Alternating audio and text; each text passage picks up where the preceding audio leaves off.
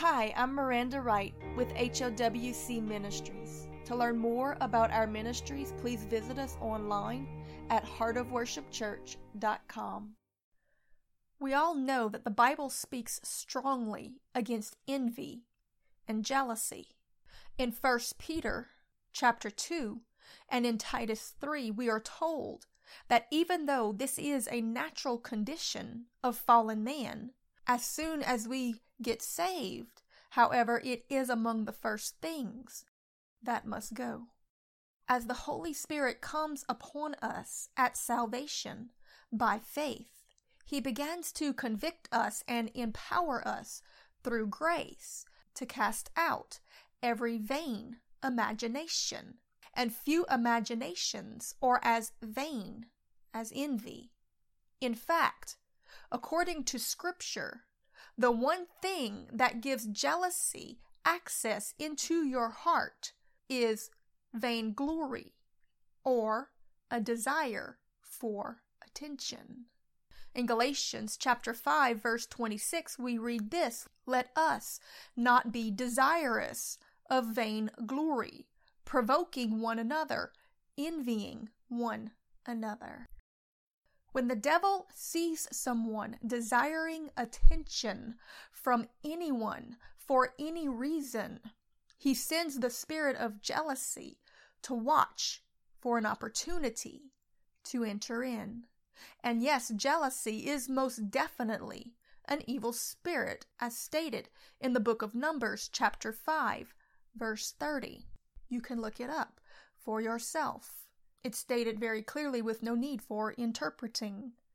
When the person desiring the attention eventually at some point doesn't get it, or someone else does, that spirit gets in their ear and tells them all of the reasons that that person didn't deserve it and all of the reasons that they did. At this point, the believer needs to rebuke those thoughts and rejoice for the blessings of others. Because as soon as you choose to agree with that spirit, you give it access. Ephesians chapter 24 verse 26 tells us this, when you get angry, make sure that you do not sin.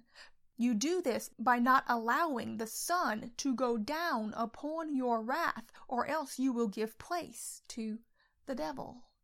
In other words, as soon as the emotion rises up, deal with it. Rebuke it, break agreement. Don't give it access. Because once you have given envy access, it then begins to work at your heart, mind, and emotions until what's in your heart eventually reaches your lips, and all manner of gossip, slander, guile, lies, bitterness, malice, manipulation, contention, and division comes out and begins to tear down and defile others around you. Having been allowed to go this far, what has come out of your mouth then begins to drive your actions through pride into snares and entrapments, making you the very tool of Satan against others and setting you at odds with God as you sow seeds of hatred and offense among his children. And if allowed to continue, envy can even go all the way to physical murder, even though spiritual murder a far worse crime has already been committed, as you have caused others to stumble from their steadfastness in the faith through your planting of contention, offense, and bitterness in them. Luke chapter 6, verse 45 says this A good man out of the good treasure of his heart bringeth forth that which is good. And an evil man out of the evil treasure of his heart bringeth forth that which is evil for out of the abundance of the heart doth the mouth speak. And in James chapter 3, verse 14, we read, But if you have bitter envying and strife in your hearts, glory not, and lie not against the truth. For this wisdom descendeth not from above, but is earthly, sensual, and devilish.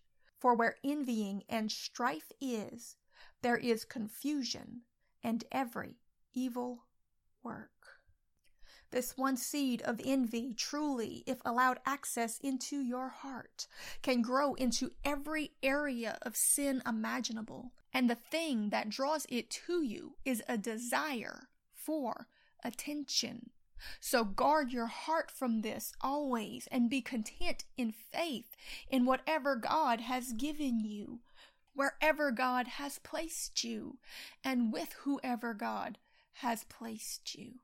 In Hebrews chapter 13, verse 5, we read, Let our conversations be without covetousness, and be content with such things as ye have. For God himself hath said that I will never leave thee, nor forsake thee. My friend, if Jesus Christ is enough, then we will never have a reason to be envious. Proverbs chapter 4 verse 23 says, Keep thy heart with all diligence, for out of it are the issues of life. Now I want to speak a little bit more to the faithful and humble servant of the Lord who has faced the viciousness of envy's wrath coming against them from others for no cause. To you I offer today this hope and revelation, because that envy is brought on by a desire for attention or vainglory. It will always rise up against those who have the favor and anointing of God on their lives. And because that it is incited by an evil spirit, the attacks often come before the victim themselves even sees the manifestation of that favor that God has on them. Yet the devil knows that it is there and envies it. We see this throughout scripture in the life of Joseph, as jealousy drives his own brothers to attempt murder, then to sell him into slavery. What were they jealous of? As the boy had not yet done anything of notoriety, but for the favor of the anointing of God on his life that would later lead to greatness was the devil envious through them. We see it in David's life as Saul recognized God's favor and anointing on him and grew envious to the point of harassing, hunting, and seeking to kill David out of jealousy. We see it in Daniel's life as the politicians in the king's court grew jealous of God's favor and anointing on his life and conspired to have him thrown to the lions. We see it in Jesus' life as God's favor and anointing on him caused jealousy to rise up in the Pharisees to the point of having him crucified. Make no mistake, it was envy that hung Jesus, an innocent man, on that cross. And it is envy that will rise up against all those who will follow his likeness, living godly, humbly, and sacrificially, and in doing so, attain the favor and anointing of God themselves. For we are told very clearly in 2 Timothy verse 3 chapter 12 that all those who will truly live godly in Christ will suffer persecution. And Jesus said this himself from his own lips in Matthew chapter 16 verse 24 that if any man is willing to come after me then let him deny himself and take up his cross follow me. The cross, my friend, is not vainglory, it's sacrifice and persecution and devotion and obedience to the will of God, no matter what it costs you.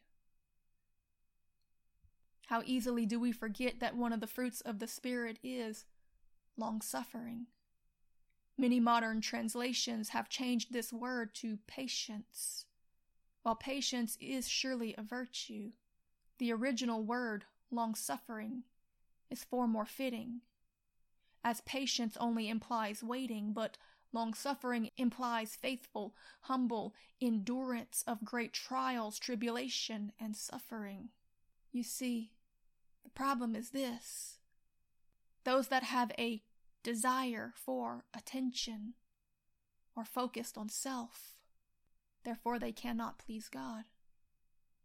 However, when they see someone whose desire was to obey God in faith, which does please God, they become envious of that person's closeness to God They desire their mantle, but have not or will not take on their sackcloth and ashes. Their waiting, their sacrifices, their long suffering. Everyone wants the double portion, but very few are willing to go through the Job experience to get it. So they envy those who have. Don't be like Job's friends.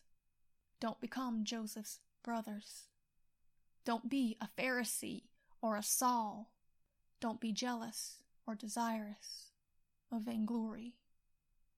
Trust that God sees what you do not, has been there through what you have not, and is rewarding what you cannot understand with a just and faithful reward. Therefore, rejoice for those who have through much long suffering attained favor. Take the lowest seat and patiently await your own reward by selfless faith in its proper season. 1 Peter chapter 5 verse 6 tells us this, humble yourself therefore under the mighty hand of God, that he may exalt you in due time, casting all your cares upon him, because he does care for you.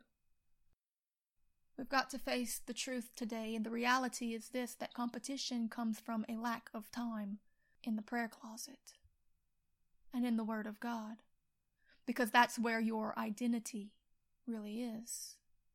Your calling, commission, and position. And if you don't spend time there to get it, you'll start to look for it in other people, which will make you competitive, envious, and jealous, and eventually you'll try to steal it.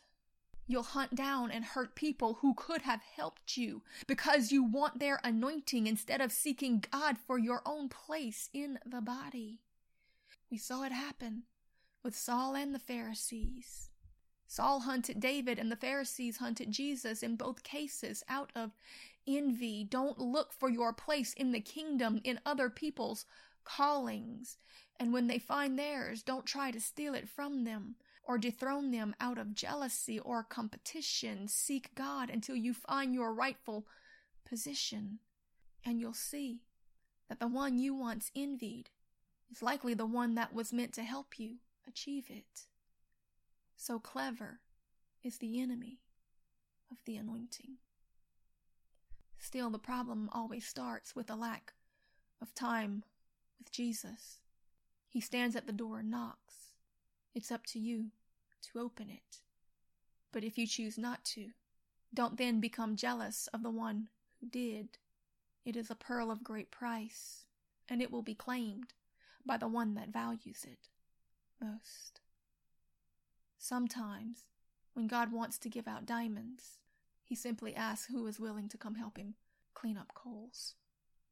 So clever is our God in choosing his anointed. In 1 Corinthians chapter 1 verse 24, it says, But unto them which are called, both Jew and Greek, Christ, the power of God, and the wisdom of God. Because the foolishness of God is wiser than men, and the weakness of God is stronger than men. For ye see your calling, brethren, how that not very many wise men after the flesh, nor many mighty men, nor many noble men, are called of him. But God hath chosen the foolish things of the world to confound those that think themselves wise. And God hath chosen the weak things of the world to confound the things which are mighty, and the abased things of the world, and the humble things of the world, and the things which are despised hath God chosen, yea, the things which are not, to bring to naught the things that are, that no flesh should glory in his presence. This message was brought to you by HOWC Ministries. To learn more about our ministries, please visit us online at heartofworshipchurch.com.